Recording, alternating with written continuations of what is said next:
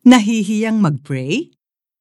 Gayon din naman, tinutulungan tayo ng Espiritu sa ating kahinaan. Hindi tayo marunong manalangin ng wasto, kaya't ang Espiritu ang dumaraing para sa atin sa paraang di natin kayang sambitin. At ang Diyos na siyang nakakasaliksik sa puso ng tao, ang siyang nakakaalam kung ano ang kalooban ng Espiritu sapagkat ang Espiritu ang namamagitan para sa mga hinirang ayon sa kalooban ng Diyos. Mga taga-Roma chapter 8 verses 26 to 27.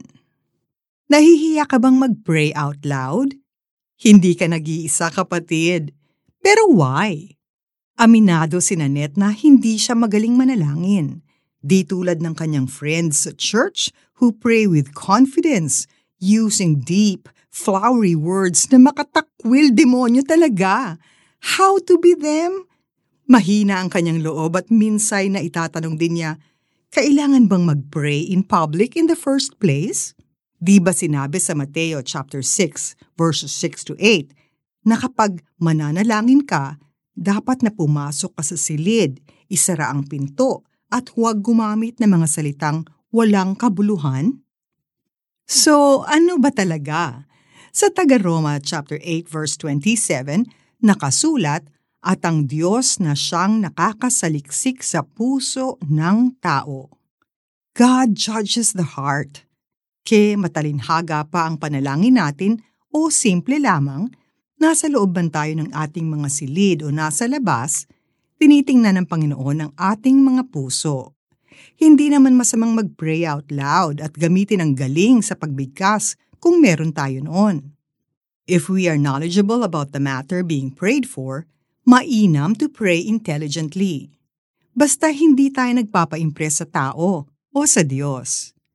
Wala ring masama kung maikli lang ang prayer, basta taimtim at dalisay ang pusong pinanggagalingan nito.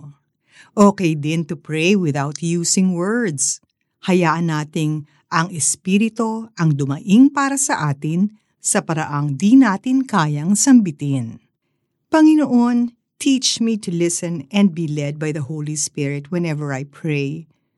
Speak your word into my heart that the declaration of my mouth may be empowered by you alone. In Jesus' name I pray. Amen. For application, if you want to gain confidence to pray in public, mag-practice in private. Subukang isulat ang iyong panalangin at basahin ito out loud. Mainam din to pray intelligently. Kunwari, to pray against diseases, mag-research tungkol sa kung ano ang nangyayari sa katawan pag may ganoong karamdaman and pray accordingly. Best of all, read your Bible. Habang patuloy na binabasa ang buhay na salita ng Diyos, naninirahan ito sa ating diwa na itatanim nag-uugat, at namumunga. Di ba nga't nagugulat na lang tayo when in times of crisis ay bigla nating nabibigkas ang mga verses na hindi naman natin minemorize? Gayon din naman, tinutulungan tayo ng Espiritu sa ating kahinaan. Hindi tayo marunong manalangin ng wasto, kaya't ang Espiritu ang dumaraing para sa atin sa paraang di natin kayang sambitin. At ang Diyos na siyang nakakasaliksik sa puso ng tao, ang siyang nakakaalam kung ano ang kalooban ng Espiritu, sapagkat ang Espiritu ang namamagitan para sa mga hinirang ayon sa kalooban ng Diyos. Mga taga-Roma chapter 8 verses 26 to 27.